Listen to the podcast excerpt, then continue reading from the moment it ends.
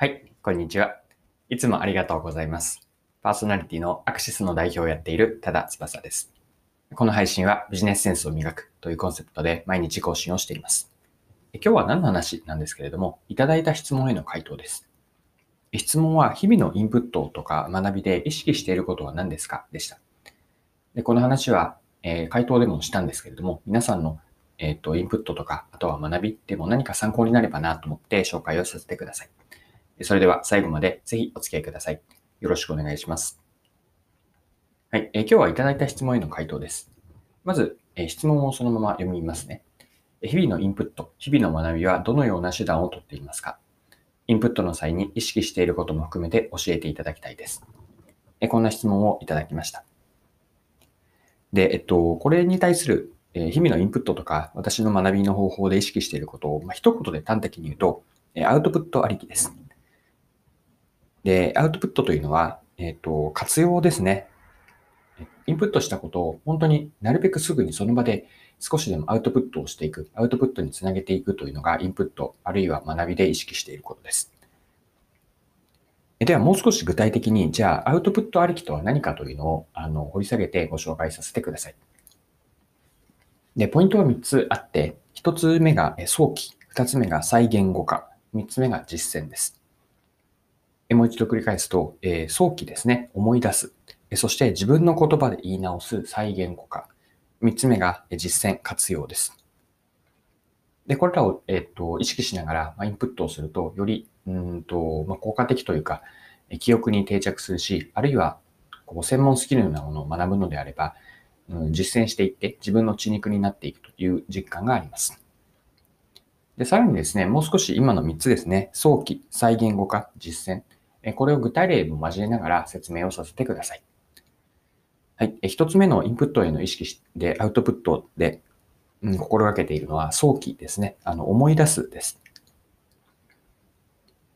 これは、えっと、インプットをしながら、なるべく同時に、あるいは、うん少し時間を置いてもいいんですけれども、インプットしたことを思い出す機会を作るようにしています。で、これは思い出す回数とか機会が多いほど記憶に定着しますよね。で、これが早期で意識していることです。で、例えばの具体例で、そうですね。えっと、じゃあ読書に当てはめてみますね。で、読書で、あの、読書中に本読んでるますよね。で、区切りのいいところ、例えば章ごとだと思うんですけれども、区切りのいいところで本を、ま、閉じて、Kindle であれば一旦スリープ状態にして、読んだ内容を振り返るようにします。え例えば、えっと、初めの一章を読んだとしますよね。で、1章から2章に入る前に一旦閉じて、じゃあ1章のポイントの3つは何だったかというのを自分に問いかけてみるんです。で、この時にポイントなのは、え単なるその、うんと、読ま、本に書いていたことを、あの、そのまま言葉にするのではなくて、自分の言葉にするといいんですね。で、えっと、あとは読書中だけではなくて、読んだ翌日とか3日後、1週間後といったように、まあ、これは全ての本でやっているわけではないんですけれども、特にあの勉強をですね、専門スキルをつけるとか、専門領域を勉強するようなら、読んだ翌日、読んでいる最中ではなくて、読んだ翌日、3日後、1週間後と定期的に思い出す機会を作るといいです。はい。これが1つ目のポイントの早期です。で、2つ目は再言語化でした。これは、あの、言い換えると自分の言葉で言い直してみるというものです。で、インプットしたこと、学んだことの自分の理解をまた、えっと、言葉にするんですよね。で、えっと、さっきもちょっと触れたんですけれども、ここでポイントになることを伝えると、あの、書かれていたこと、あるいは聞いたことですよね。それがインプットなんですけれども、そのまま、えそっくり暗記するというよりも、なるべく自分の言葉で、自分の言葉に解釈をし直して言い直してみるといいんです。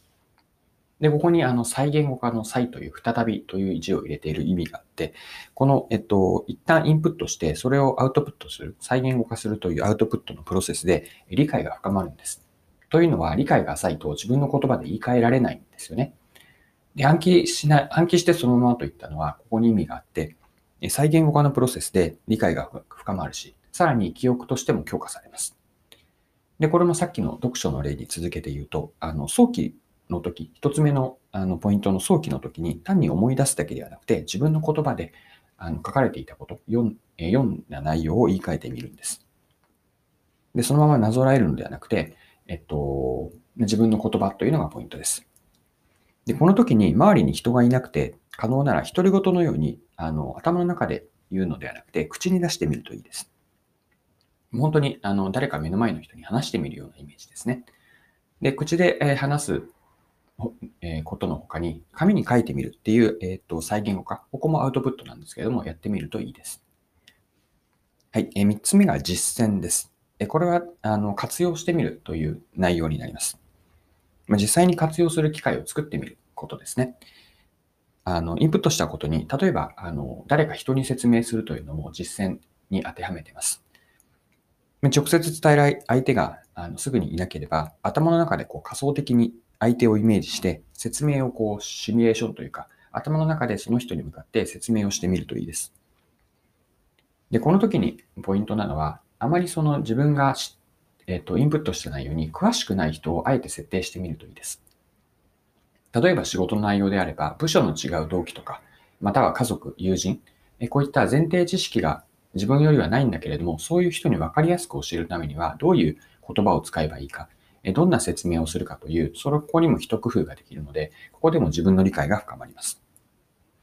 で、この実践の例を先ほどの読書に続けて見てみましょう。で、本から学んだことがありますよね。でそれを、えっ、と、すぐにでも仕事で試してみるんです。例えば、朝、えー、本を読んだとします。で、その本の中から、あ、この内容って仕事で使えるかというふうに思ったとして、じゃあそれをその日の仕事のどこかで、例えば、そうですね、会議で引用してみるとか、え企画とか提案を作る中で使ってみる。またはもっとカジュアルな形で同僚、上司との雑談の中に話題として入れてみる。えこんなことも実践なんですよね。で、単にあの面白かったではなくて、何が書いてあったかから、そこから自分はどう解釈したか。それを踏まえて、どんな意味があったかというのを横展開してみるといったような、よりこう掘り下げて、あの、言葉がにできて、えっと、実践、活用ができると、さらにインプットというのが自分の血肉になっていきます。で、えっと、ここでも自分の理解のリトマス紙のようになるんですよね。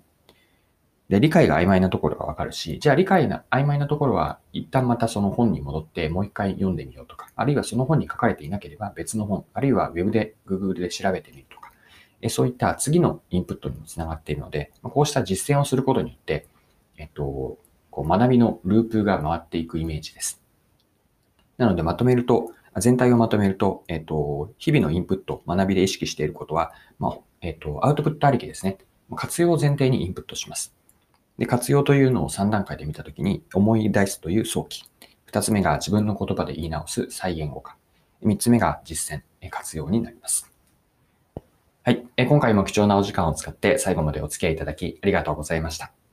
この配信はビジネスセンスを磨くというコンセプトで毎日更新をしています。次回もぜひぜひ聞いてみてください。それでは今日も素敵な一日をお過ごしください。